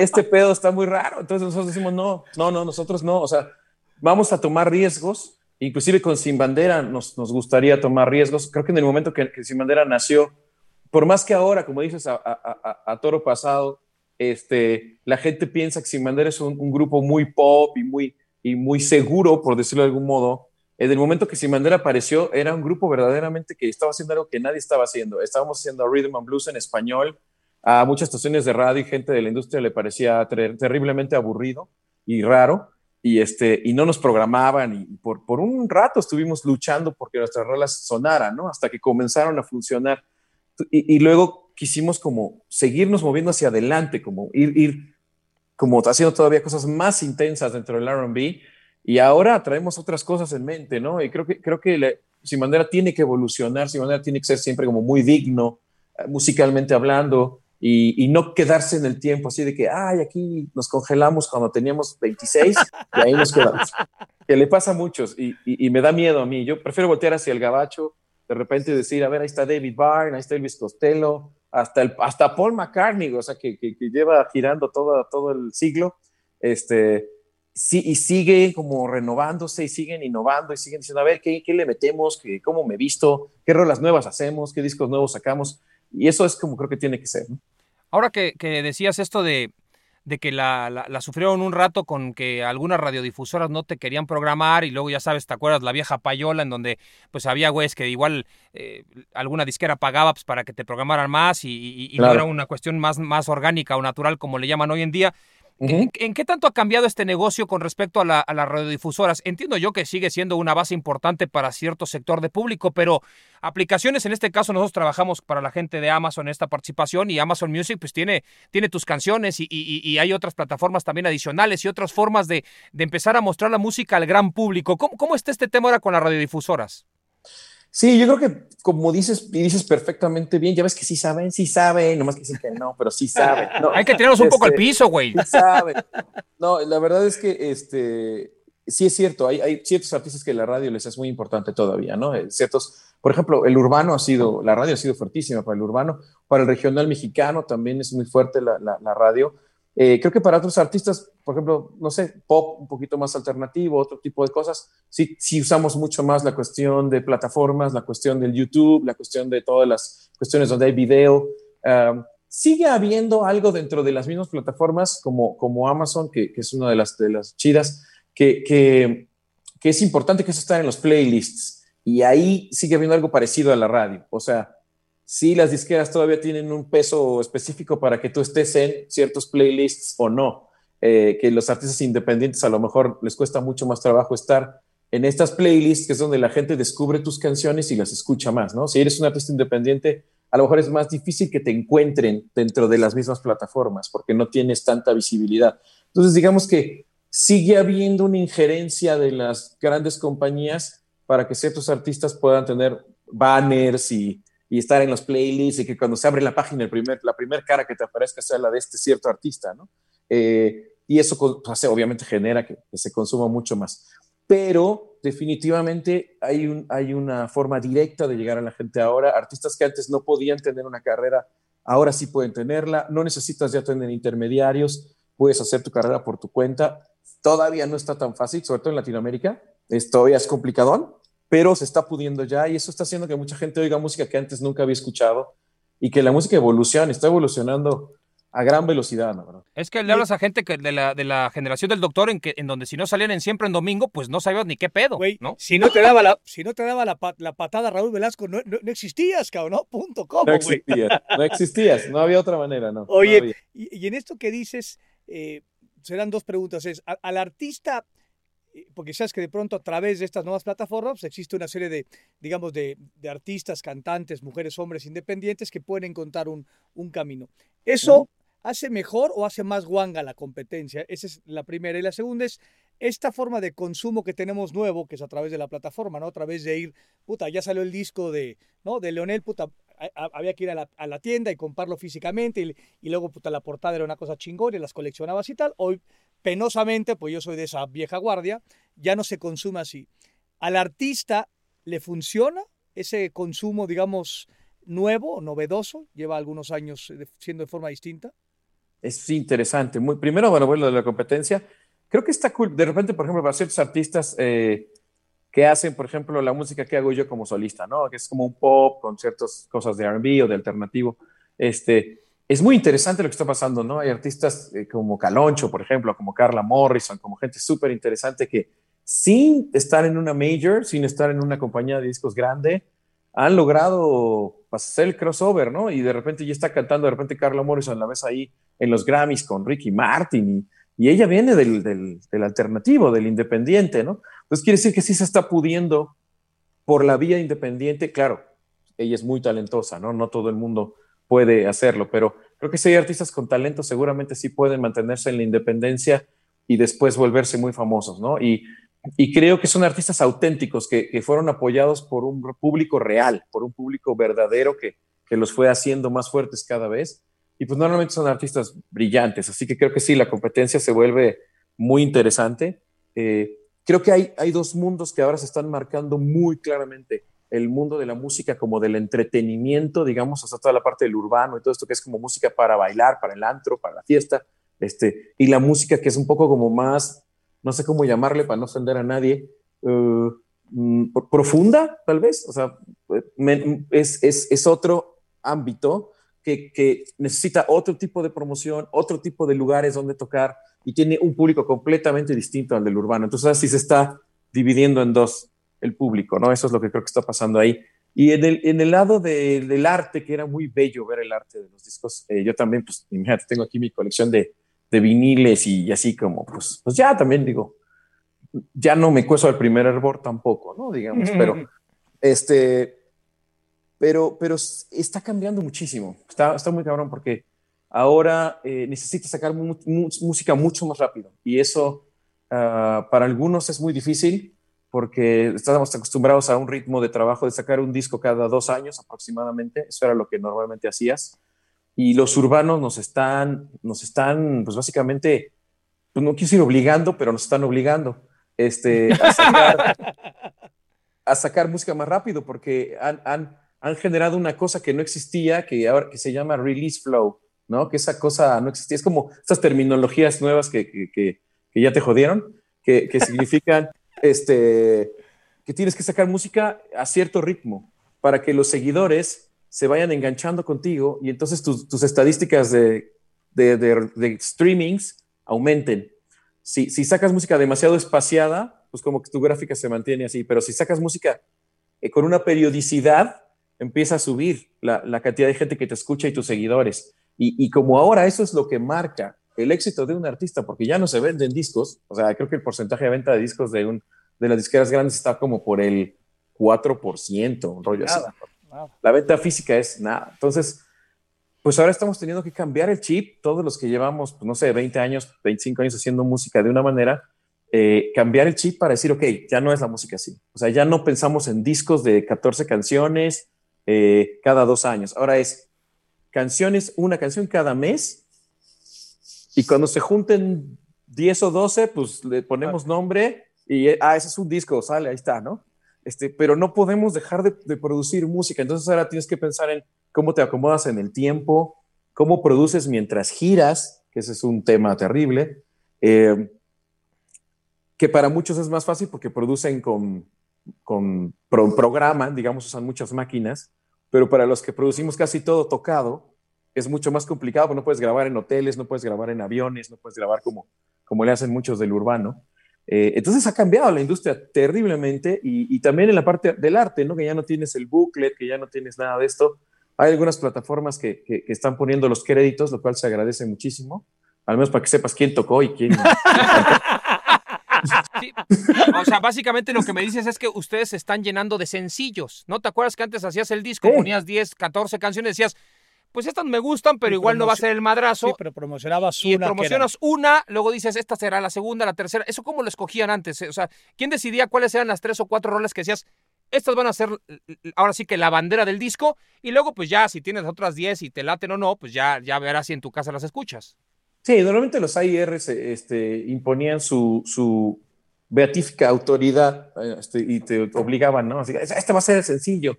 Este, creo, que, creo que ahora se ha relajado mucho, curiosamente por esto mismo, porque por un lado puedes pensar que tienes como puros sencillos y por otro a lo mejor dices, no, no, espérame, porque sí, si son puros sencillos, entonces nunca voy a sacar rolas más profundas, lo que le llamaban los gringos los deep cuts, que eran como los lados B, uh-huh. que eran rolas increíbles, pero que nunca iban a ser sencillo porque estaban más raras, más locas, más, más densas, más, más lo que sea. Este, ya no habría música así, entonces los, los, los músicos también tenemos que decir, no, a ver, no todas las canciones son sencillos, ¿no?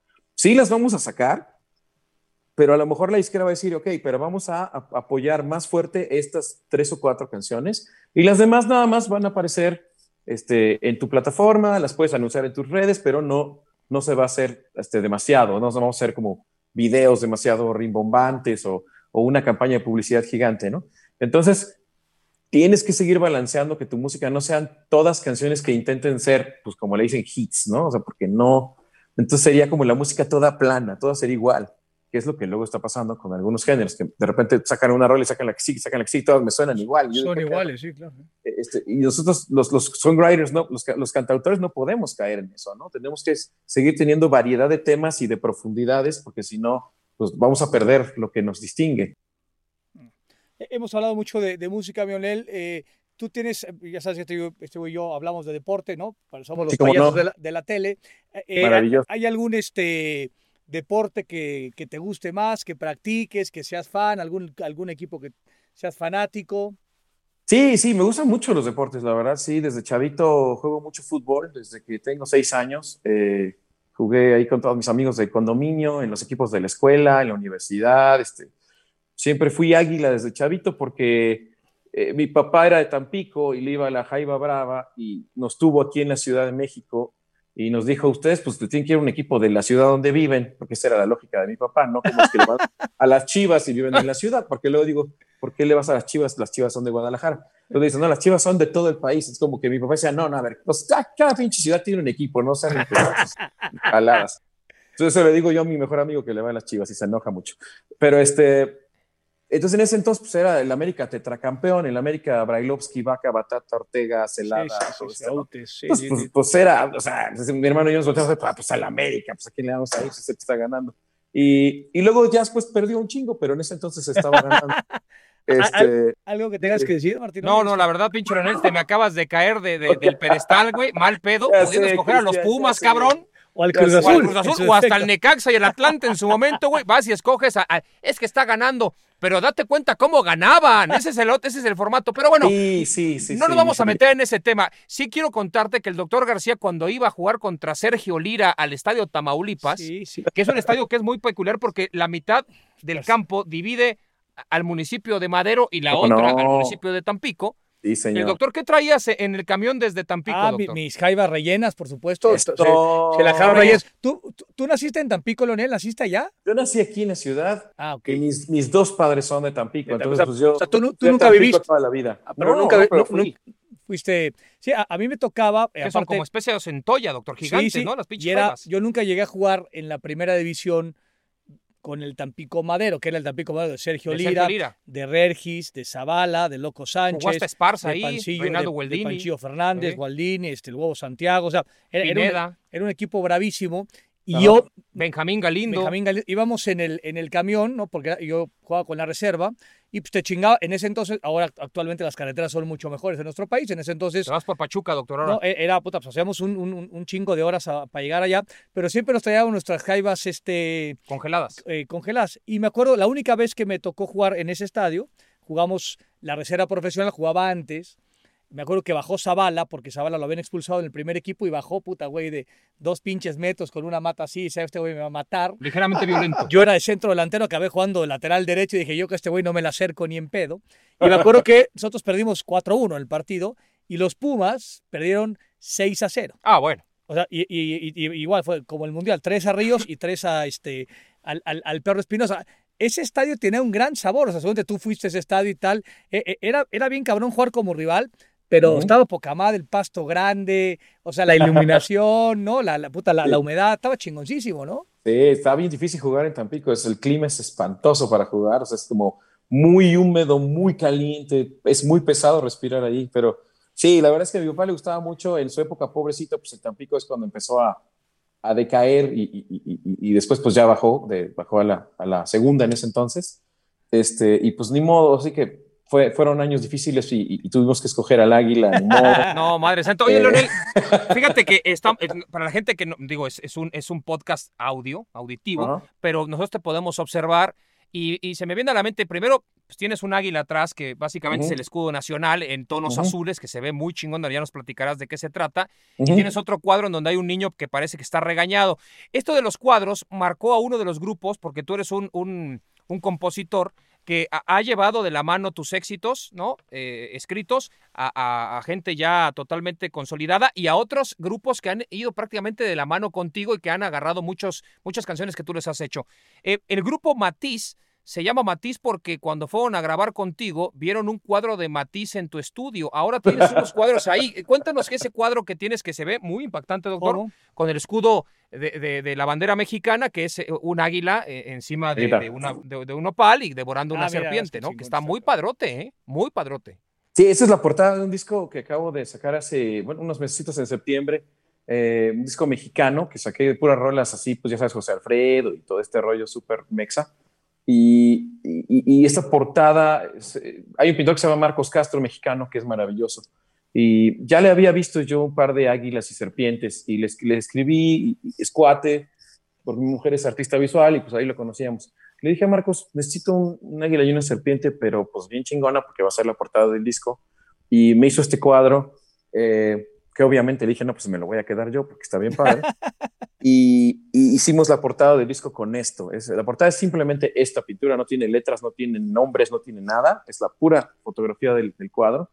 Y este y pues de paso era un águila. Entonces dije, no, pues ya que se quedó. Ya está todo cerrado el pinche círculo, ¿no? Por, por más que te lo quisiste llevar ahí, güey, ya volvió ahí, volvió al lido. No, no, volvió no, al lido. No voy a decirte nada, pero a, alguna no, vez luego se mexicano, confunden, ¿eh? La gente importante mexicano. Se ha confundido diciendo, ahí está el escudo nacional, en donde el, el águila devorando el nopal. A ver, cabrón, no, güey, no está devorando el nopal, águila está devorando, devorando la serpiente, güey. Eh, no te metas con nuestro amigo, cabrón. No, no voy a decir nombres, pero alguna vez un güey dijo, no, no, ahí está el escudo nacional con el águila devorando el nopal. No me chinguen, es el es la águila vegetariana. Puede ser también, un águila vegana. Se vale, se vale, puede ser. Una pinche águila fit, ¿no? Sí, pero me gusta, me gusta mucho. Voy, voy al abierto de tenis todos los años. Soy muy fanático del tenis. Me gusta mucho, mucho el box. ¿Qué tenista, ah. ¿qué tenista te, te gusta, cabrón? Hijo, ahorita, ahorita, ahorita, ahorita, el que creo que va a ser el número uno del mundo es este Medvedev, creo, creo. Este, viene, vienen muchos, viene, pues viene obviamente Zverev, ¿no? Este, vienen, vienen varios, viene inclusive este Aliaser Al-Jim, o algo que se llama el canadiense chavito, que también sí, creo sí. que en cuanto termine sí. de amarrar va a ser terrible. Thiem, no, Thiem, el, el, el Dominic que es, es, que Dominic es, una, es espectacular. Es una fiera, sí. sí. Vienen, por fin creo que están amarrando los chavitos. Pasaron, les tardaron un chorro, la verdad, no le podían ganar a los, a los tres gigantes que había, pero ya empezaron a, a agarrar como forma los, los rusos, este, este Zverev, que, que no es ruso, tiene nombre ruso, pero es alemán, este, y obviamente Do, Dominic, ¿no? que es un, que es un ter- terrible jugador. Me gusta mucho lo que está pasando con el tenis, me hace que está como, está dando un brinco, está evolucionando. Vi ahorita los partidos de, de París y, y, y me sorprendí mucho el nivel, están jugando espectacular. Y creo que sí, ya es este, pues digamos, es el momento de Federer ya de, de salida. Yo creo que, yo creo que lo veremos ya retirándose muy pronto, yo digo. Y donde Nadal y, y, y Djokovic, no sé si les quede demasiado, ¿no? Pero es, es un par de años más, este, creo, a los dos y, y, y para, para romper todos los récords y, y quedarse como los más máximos ganadores de la historia. Pero está poniéndose bueno el tenis, la verdad. Sí, hay una buena, hay una buena caballada. Yo soy de Bjorn Borg, mi quísimo ah, Leonel, bueno. Bjorn Borg. Bueno, yo les voy a recomendar algo para ustedes dos, ¿no? Ya que veo que son muy pinches tenistas y todo el pedo. Y aparte sí, el señor... Tengo Leonel, mi bandita es... y todo. Yo sé, yo sé. Fíjate, fíjate. Y, bueno, ya tienen el pelo ustedes como hagas, ¿eh? Paren, paren de mamar, pero bueno, no, no importa. Ya. No, el, ya, la ya, situación ya, ya. es el, el documental de Guillermo Vilas, doctor. Ah, está bueno. Bastante bueno, porque aparte Guillermo ah. Vilas, digo, fue, fue un tenista muy importante en su momento. Sí. Eh, luego se convirtió en músico. Su segunda pasión siempre fue la música. Órale. Y, y él habla acerca de, de, de, de cómo, cómo cambió radicalmente a partir de que un día en Houston fue a una tienda de discos y dijo, dame algo distinto, quiero algo distinto, mm. algo que me cambie porque quiero para mis concentraciones. Y le ofrecieron a Jimi Hendrix. Y a partir de wow. que escuchó a Hendrix, el güey se inspiró para, para tocar. Seguramente eh, si llegas a ver ese y te cruzas con ese documental, te va a gustar porque se habla mucho de tenis, se habla de Bjorn Borg, que era uno de los grandes rivales Rivales, de Guillermo sí, sí. Vilas, y habla también de esta afición que tiene por, en su momento por, por la música, ya que, ya que te veo muy, muy impregnado en el tema. ¿Cómo ves a... a A, a, a la tenista mexicana, doctor? A, a este, ah, Hay como, o sea, su apellido, Sarazúa. O sea, eh, sí, claro, sí, sí, Sarazúa. Sí. ¿Cómo ves a Sarazúa? Me, me da mucho gusto verla, la verdad, este, me da mucho gusto que por fin hay una tenista desde hace mucho tiempo que no, que no se metía así en, en semifinales, ahí en Acapulco, que no se metía en, en, en, en un torneo, en un Grand Slam, ya en la parte del cuadro principal. Me encantó verla. Creo que lo puedo hacer muy bien. La veo muy concentrada. No creo que sea una cosa de paso, como de repente pasa que algunos tenistas tienen un logro o dos y ya después no los vuelves a ver.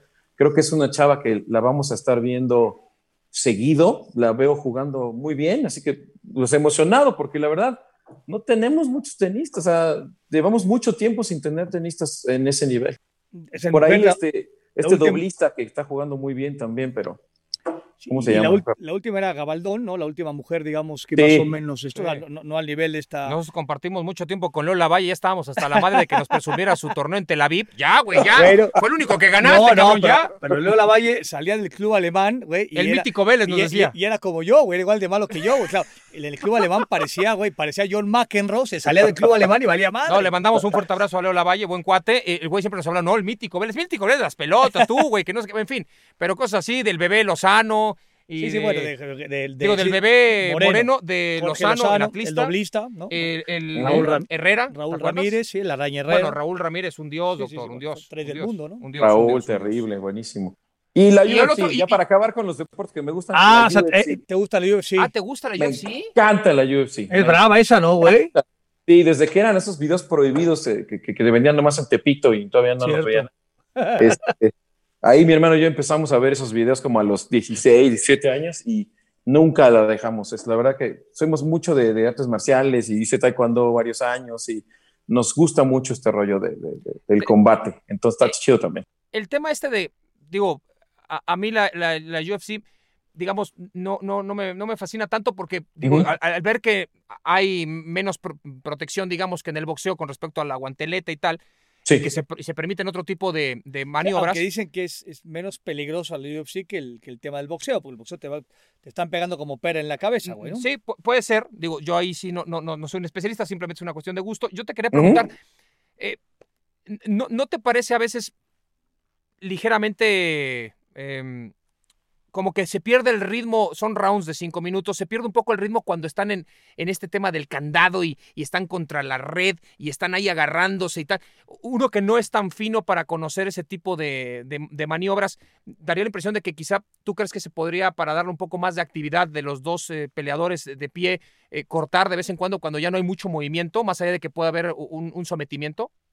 Sí, definitivamente la U F C es como un poco como el cricket. Cuando quieres ver un partido de cricket no entiendes ni madre de lo que está pasando. y, y creo que sí, sí ayudaría mucho. O sea, si te, si te explicara, ah, es que mira, las reglas son así, pero entonces este cuate tiene que hacer esto. O sea, medio entenderías. Pero tienes razón. Inclusive la misma U F C estaba intentando acortar un poco el tiempo del, de lo que pasan en el piso. Pero también tienen que tener mucho cuidado, y ellos lo saben, porque puede ser muy injusto por la posición que tienen, ¿no? O sea, cuando, cuando empiezas a a ver el U F C y, y te empiezan a explicar de jiu-jitsu y, y qué significan la guardia, la media guardia, este, los cien kilos, todas las cuestiones de las posiciones en, eh, donde están y, y, y cómo se hacen puntos, porque se hacen puntos por, por control, por posición de control, este, y, y, y, y la posibilidad de someter al otro güey, porque también hay, hay posiciones donde parece que no está pasando nada, pero en el segundo siguiente ya, ya le están haciendo una llave. Y entonces como que el referee tiene que ser un güey muy, eh, pues muy versado en, en jiu-jitsu también, no nada más en combate de pie, para saber si la posición que tiene el güey, que parece aburridísima, realmente es una ventaja o más bien no va a pasar ni madres en los siguientes tres minutos y mejor los paras, ¿no? Entonces sí, sí es importante que, que los paren cuando hay inactividad, pero pues sí, la U F C, eh, digamos que tiene esa otra faceta que es la, la faceta del, del jiu-jitsu, de la lucha, que también se vuelve apasionante cuando te familiarizas con los movimientos de lo que están haciendo, porque aprendes a admirar también lo difícil. De repente me pongo a ver torneos de puro jiu-jitsu, no sé si has visto como los, el, el Johnny Bravo y todos estos uh-huh. abiertos sí, de sí, jiu-jitsu, sí. Este, que, que ahí sí no hay ni siquiera madrazos, empiezan ya en el piso, ya. Eh, para, para ver qué es lo que, lo que están tratando de hacer, y luego ya cuando ves la U F C es mucho más fácil Eh, no quedarte jetón en esas partes, porque sí entiendo lo que quieres decir. Quiero agradecerle totalmente a Leonel, porque esta es la primera vez en la historia, doctor García, que alguien de manera tan finada, letrada, eh, clara, gráfica, clara, me termina diciendo, cállate el hocico, pendejo, la U F C es perfecta, no, no, no puedes estar tratando de decir que se tiene que detener, no sabes una chingada. Mucho, pero me lo dijo tan elegantemente, güey, sí, sí, que sí. Lo verdad, lo amo, güey. Muchos, muchos te lo hemos dicho de, de una forma grotesca y no entiendes qué bueno que apareció Leonel. No, tenía que venir alguien vidas, letrado wey. Y con argumentos absolutos no, no, de te, pendejo, te puso, no sabes te nada. Puso una, te puso una cachetiza. Sí. No, no. La verdad, te agradezco, Leonel, la verdad. Otra, este... otra, otra pregunta de algún deporte extremo. No, no, en realidad, mejor sigamos con la música, creo que ahí me va mejor, güey, porque ahí voy de a pendejo. Acá ya me hiciste sentir una basura, pero no importa, Leonel. Yo no los importa. Amo, yo los amo. No por eso no dejaré que mis hijas sigan escuchándote y yo deleitando, porque tenemos la misma edad, no lo parece, yo parezco mucho más joven que tú. ¿Qué edad? cuarenta y cinco años, ¿no? cuarenta y cinco, Leonel. Exactamente. ¿De, ¿De qué mes eres? Enero, enero, soy acuario. Enero del setenta y cinco eres. Acuario ascendente, que yo soy, ese es un tema ya, para bueno, carta astral y la chica se la voy a leer al pinche Leonel. Sí, sí ya, bueno, ya, ya, ya tiene cuarenta y seis, no, que no se haga, güey. Ya tiene cuarenta y seis, yo todo, tengo cuarenta y cinco. Ya hasta tengo octubre, cuarenta y seis, doctor. Sí, yo ya hasta tengo octubre, cuarenta y seis. Doctor. Ah, sí, sí lo, estoy, lo estoy retrasando, la verdad, ya estamos a un mes de que valga madre, sí. Oye, oye, Leonel. Te queremos agradecer muchísimo. Penosamente el pinche podcast tiene un, tiene un final, si no tenemos que ser como tres partes. Te agradecemos muchísimo eh, eh, tu calidez, tu inteligencia, tu sensibilidad, ¿no? El, el tan buena onda que estuviste acá con nosotros, charlando, explicándonos, llevándonos de la pinche mano para entender un poco hasta de música. Hasta la U F C, cabrón. Hasta la U F C, sí, sí, sí. Este güey es un dios. Este güey sí, sí, sí. Y, y no va porque no entramos juntos en el tenis, porque también nos pendejea. Más. Muchísimas gracias.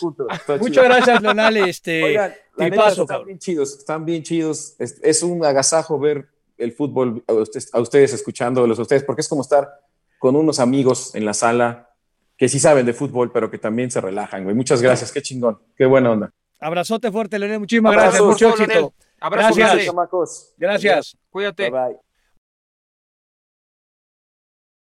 Bueno, doctor García, hemos estado platicando con Leonel García, un dios, un García más, un pero, pero un García importante como, sí, como son los García, doctor. Sí, aunque estoy muy triste porque ya, ya, lo, ya lo hemos platicado ahí al inicio de, de nuestro podcast de Exceso de Humo, Amazon sí. Original.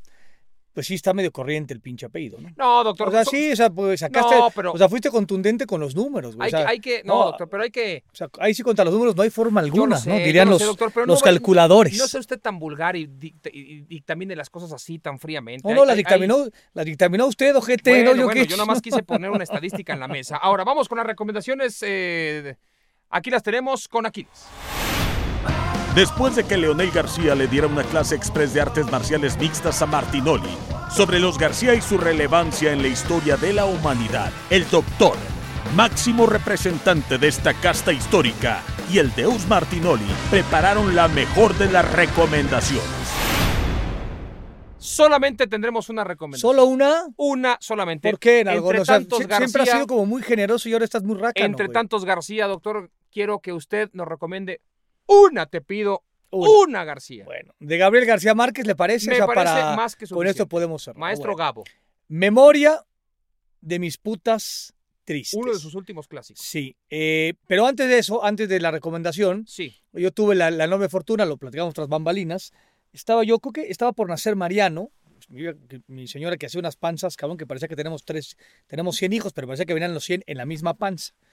Y este, estaba ya en los últimos ¿no? días y tal, fuimos al restaurante, un restaurante de mariscos, en en, sí, sobre Avenida de la Paz, en la parte sur de la Ciudad de México, este, que se come muy bien, ¿no? El tiradito es muy bueno, como tal. Y entonces, bueno, ya estábamos ahí con mi suegra y estaba eh, Gabriel García Márquez, estaba con una señora, ¿no? De, de cierta edad, eh, eh, de, de, no de la tercera edad, pero una, una edad eh, adulta, daría la impresión que era como la, la representante, sí. la que se encargaba y tal. Y de pronto el restaurante se vació, había, hay un, había un Sanborns muy cercano, muy cercano, y salió, este, Rocío no podía porque tenía una panzota, fue mi suegra, estaba mi suegra, uh-huh. y fueron a comprar, digo, los libros restantes ahí de, de Gabriel García Márquez, algunos ya ni siquiera encontraron, tuvieron que comprar otros libros, y muy amablemente este, eh, acabó firmando, la, la señora que venía con él decía, no, no, no me lo molesten y tal, eh, pocos meses después falleció, o sea, no mucho más. Eh, estaba en, en perfecta lucidez, inclusive hasta como salerosón y demás. El, el hecho de que pues, está, vio una embarazada, Rocío, entonces pues, eso, eso, eso, eso genera de alguna manera un poco de... ¿Y, y dónde está ese libro? Eh, está en este... No, no, es de los preciados que tenemos. Ah, lo tenemos bien. ahí en el... En el Europa luego tenemos unos libros que no sirven para nada, pero ese sí lo tenemos muy bien, este, muy bien cuidado, un tipo de sitio muy, muy, muy accesible. Y entonces ¿Y sí. ¿Por qué nos quiere recomendar esta obra del maestro García? Pues mira, es eh, publicado en dos mil cuatro, narra en primera persona sí. la historia de un anciano solitario de noventa años sí. eh, que tiene un, eh, un enamoramiento de una adolescente que es virgen, ¿no? Ese, ese es el argumento, sobre eso eh, versa. No es un libro muy grande porque, bueno, el, el Gabo había, hacía libros no, no, hacía muy libros grandes, un poco más extensos. Que incluso que tenías que hasta llevar como un, ¿no? Un, un, un diccionario. Es un diccionario, no, un diccionario y luego apuntar, ¿no? Las, las familias y tal, porque era un, era un tema complicado. Este es un libro un poquito más, eh, más pequeño de sus últimos eh, libros, muy interesante con esta, ¿no? Con esta eh, narrativa realmente maravillosa que, que era sencilla para... Para los que son muy doct, eh, doctos en el tema de la lectura y para otros que somos medio lerdos, es de fácil leer, está muy entretenido, saca, saca algunas eh, risas y por supuesto también tiene un, un, un tema eh, sumamente nostálgico y profundo. Ahí estamos ya con esta recomendación de los García. Ha sido un programa fantástico, ha sido un podcast fantástico porque si estamos hablando de García... Lo demás es lo de menos. Ya luego entrevistaremos a algún Martinoli. ¿A qué Martinoli podremos entrevistar, güey? A su papá. A mi papá, cabrón. ¿A quién chingo vas a entrevistar, doctor? Güey, no, no. Que, la verdad, o sea, le debo decir. Sí. Usted me cae muy bien y lo quiero, gracias, doctor, lo gracias. quiero muy cabrón. Pero siento que, que, que con su papá yo haría un pinche podcast mucho más cabrón. ¿Le parece? ¡Oh! Imagínese nada más. ¿Le parece? No, no, pues usted tendrá que participar porque usted será la piñata de ese podcast. Mira, no te lo recomiendo mucho porque seguramente no te va a dejar hablar, cabrón. Así que... Entonces, o que, que él haga su podcast y luego tú ya haces... Bueno, gracias, señor Martinoli. Podríamos romper esa parte y irnos a un podcast de tres horas y media. Está Yo, bien. Puede ser, tal. puede ser. Este güey habla más que Mariano, ¿eh? Es, no me digas. Que Mariano Sol... No güey, me cabrón, ¿cómo? ¿Cómo? Este güey se podría chingar todas las veinticuatro horas sin, sin descansar hablando. Hay un momento que dices... Pará un poco la mano. Paremos loco, la pero... mano, dirías sí, tú. Paremos, sí, paremos la, la maldita mano. Pero bueno, doctor García, nos tenemos que despedir. Ha sido un verdadero lujo, una joya absoluta. e incluso musical y literaria por parte suya, y hemos remembrado a los García. Exactamente, los apellidos. Bueno, nos vemos la próxima en Exceso de Humo, podcast Amazon Original. Adiós, pásela bien, chao. Confesiones, amores platónicos, clases de artes marciales mixtas con Leonel García. La recomendación de la obra de García Márquez. Misión cumplida. Llegamos al final de otro bizarro e inolvidable episodio de Exceso de Humo. La representación más clara de lo que estos farsantes con gloria traen en lo más profundo de sus entrañas. Y un podcast Amazon Original que te espera en la próxima emisión. Donde quiera que te encuentres, que la pases muy muy bien. Hasta pronto. Exceso de Humo es una producción original de Amazon Music y Wondery. Producido por Estudio Sport Entertainment, S A D C B. Conducido por Luis García y Cristian Martinoli. Bajo la dirección de Rodrigo Macías. Diseño de audio, Emilio El Chino Ortega. Producción ejecutiva, Rodrigo Macías, Aquiles Castañeda Bomer y Francisco Lavad. Exceso de Humo es una producción de Amazon Music y Wondery. Jessica Radburn y Marshall Louis. Hasta muy pronto.